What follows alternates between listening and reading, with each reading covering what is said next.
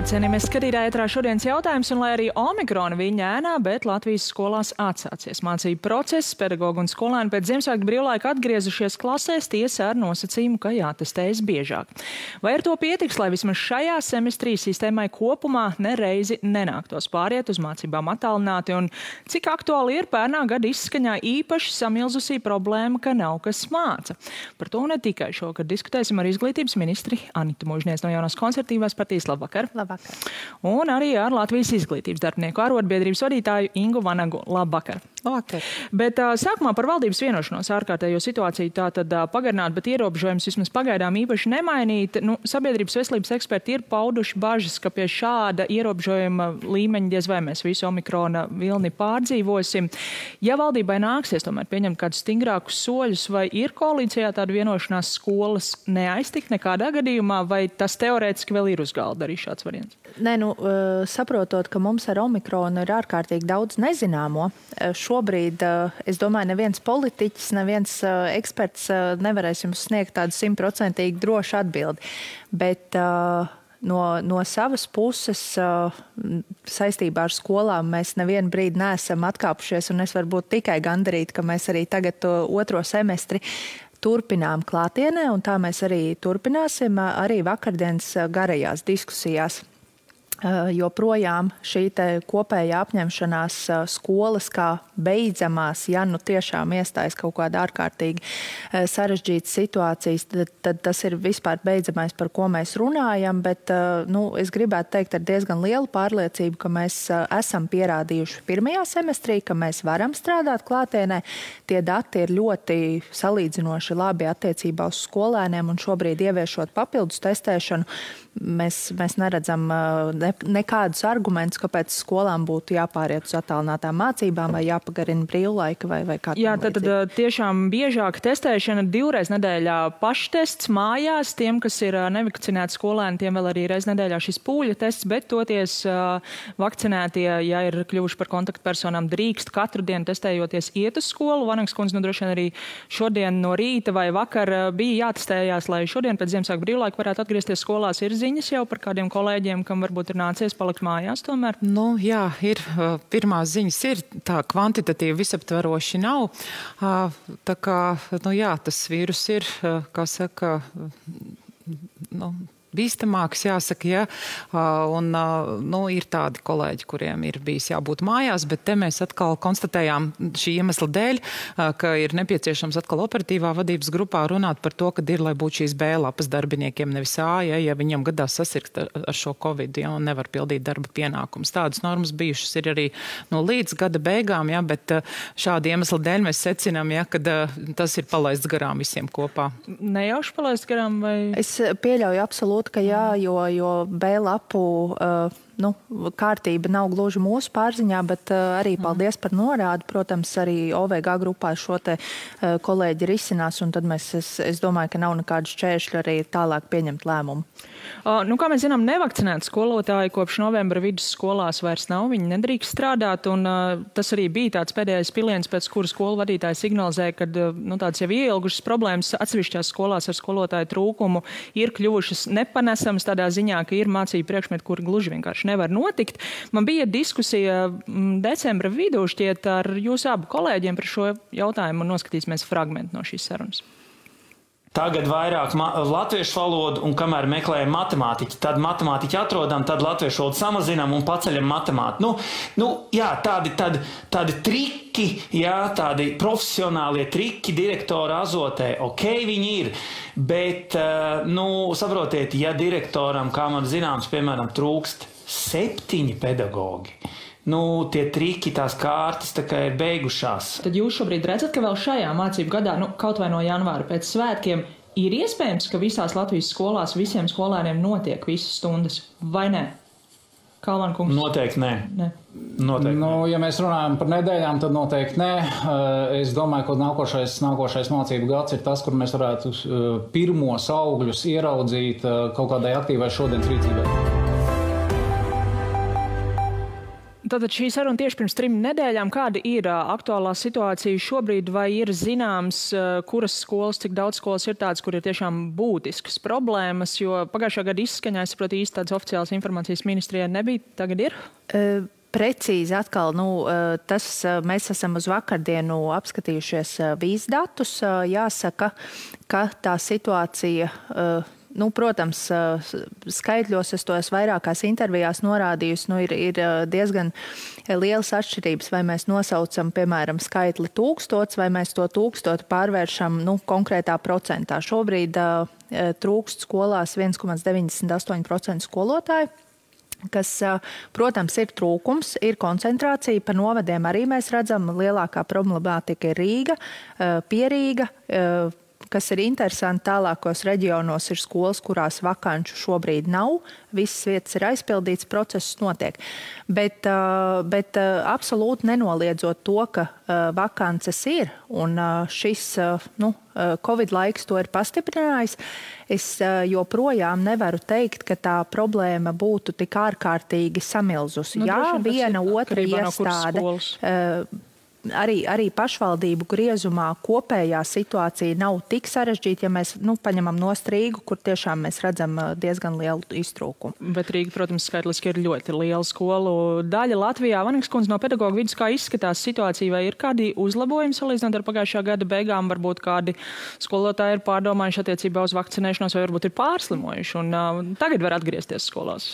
Jā, ir, ir protams, pārslimojuši, jā, un ir kāda daļa arī, kuri ir nu, pārdomājuši bet eh, skaitliski es nevarēšu pateikt precīzi, ja ne skaitu, ne procentus. Katrā ziņā arī mēs saņēmām šādu informāciju, taču vai situācija ir uzlabojusies, es teiktu, ka nē. Jo ir jāsaprot tas, ka pedagoģa kolektīvs dara visu iespējamo un brīžam arī neiespējamo, lai neciestu skolēns, lai izglītības process būtu pieejams, ja, daudzi palielina savu slodzi, palielina savu kontaktu stundu skaitu, ir zināms, ka ir pat skolotāji, kuriem ir 36 un arī 32 kontaktu stundas, tad varam izdarīt secinājumu, kāds tas skolotājs ir? Darba dienas un nedēļas beigās tā kā Tur, kur ir pazudušas ja, šīs vakances, tad ir jāsaprot tas, ka tas ir uz skolā strādājošu kolēģu rēķina vai tiešām izlūdzoties jau blakus skolā vai blakus pašvaldībā jau pārslogotam pedagogam, lai viņš glāb situāciju.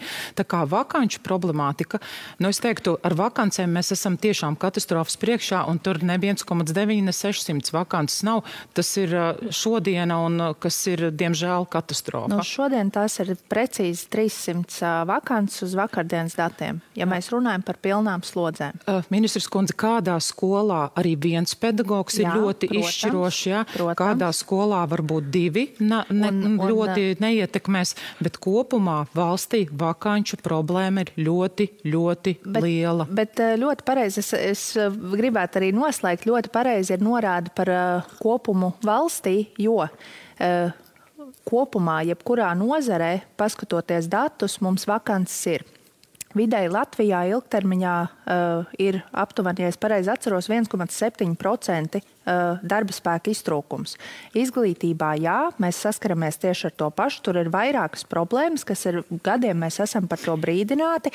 Protams, šis ir sāsinājis, pātrinājis procesu, bet uh, nu, pateikt tā, ka tikai un vienīgi šī vienīgā, vienīgā joma, vienīgā nozara arī tā mēs nevaram. Mums ir ļoti daudz citu. Interesē tikai šī joma, jūs pārstāv izglītības darbu. Es gribētu iejaukties arī šajā sarunā. Šodien dzirdēju Latvijas radio kolēģiem izglītības iestāžu vadītāju asociācijas vadītājs Rudolf Kalmans kungs no Siguldas valsts ģimnāzijas pauda tādas bažas, kā būs tagad, kad valdība grasās noteikt derīguma termiņš šiem vakcinācijas certifikātiem, kā mm -hmm. viņš norādīja ļoti daudziem pedagogiem, tie beigsies jau tūlīt, bet es saprotu, ka strādāt drīkstēs. Strādāt turpināt. drīkstēs. Mums vakardienas atkal garajās diskusijās mēs pieskārāmies šim tematam un, un tajā brīdī, kad nāca rosinājums arī apsvērt ideju par par šo certifikātu derīgumu termiņu attiecībā uz darbiniekiem.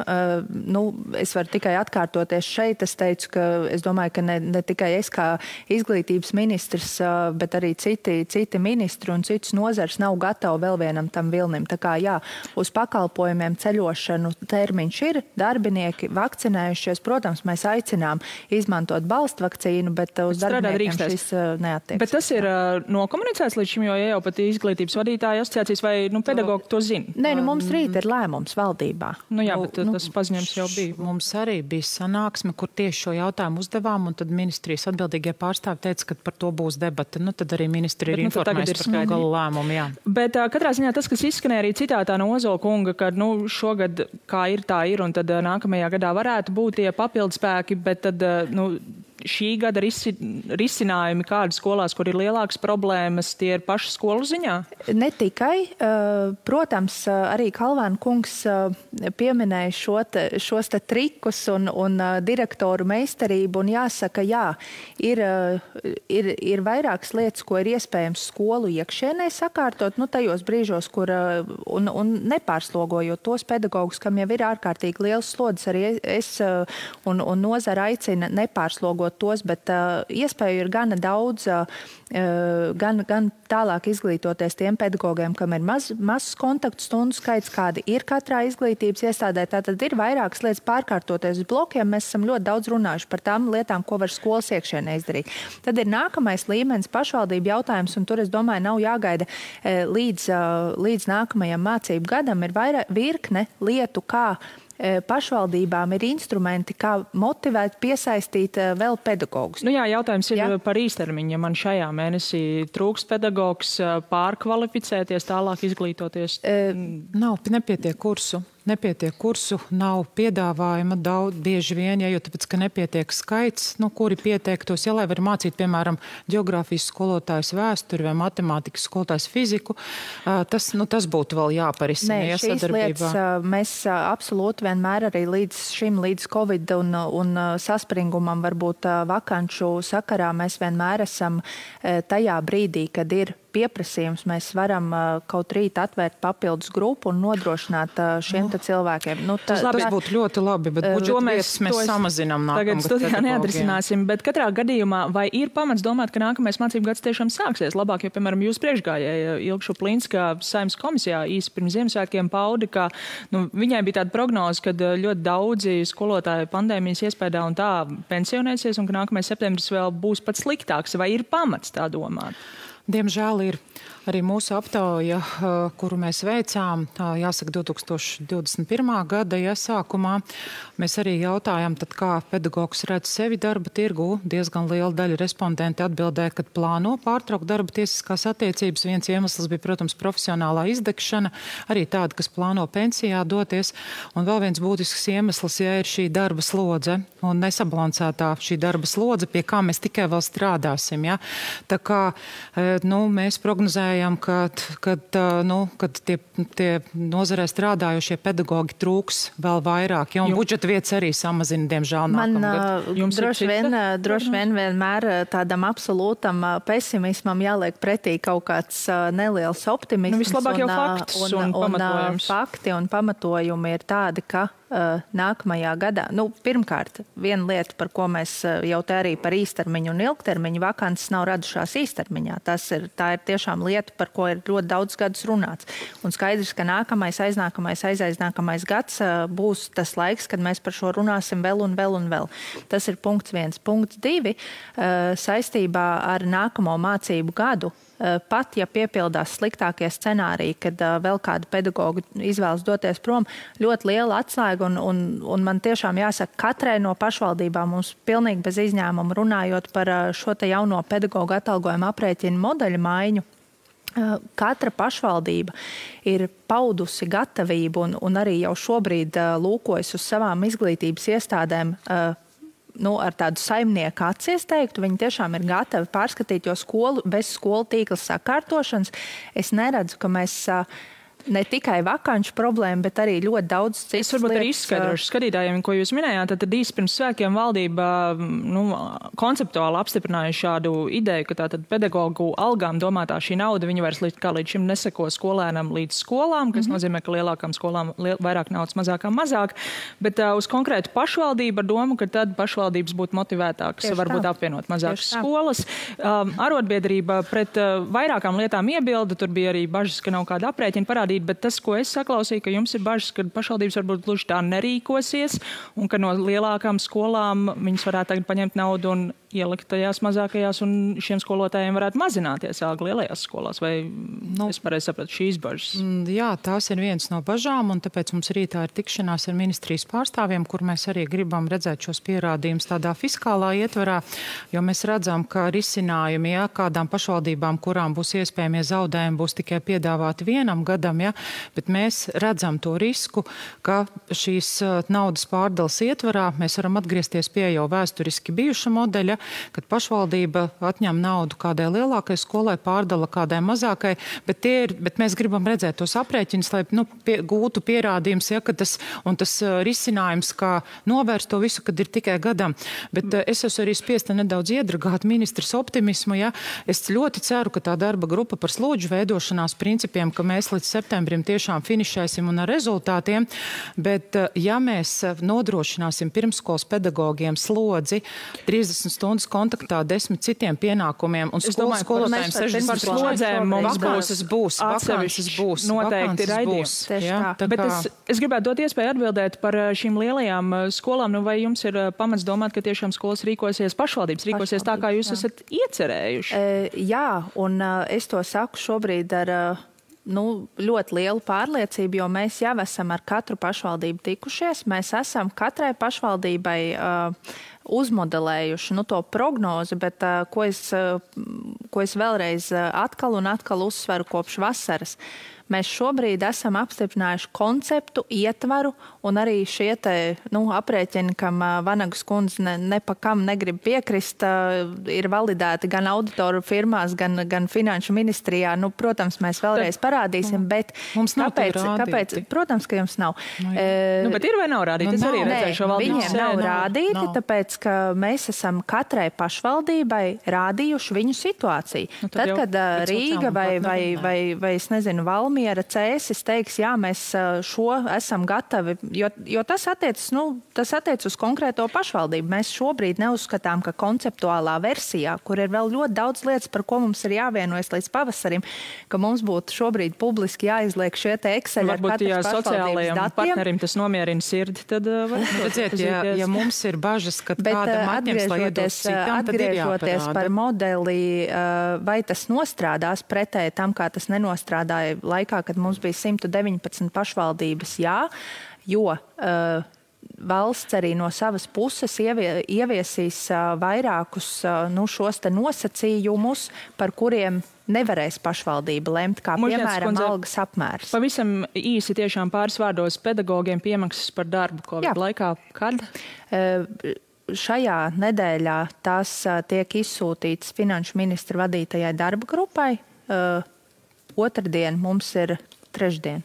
Pēc valdības sēdes mums ir uh, viena sanāksme, un piekdien uh, notiek finanšu ministra vadītā darba grupa, kurā mēs šos trīs grozus, uh, kas uh, tikuši izsūtīti, arī, arī piedāvāsim. Un liels paldies eh, izglītības vadītāju asociācijai, kas mums pretēji citiem partneriem priekšlikums un ļoti labus, kurus mēs arī ņemam vērā, ir nosūtījusi. Labi, nav bijusi sanāksme par to ar partneriem.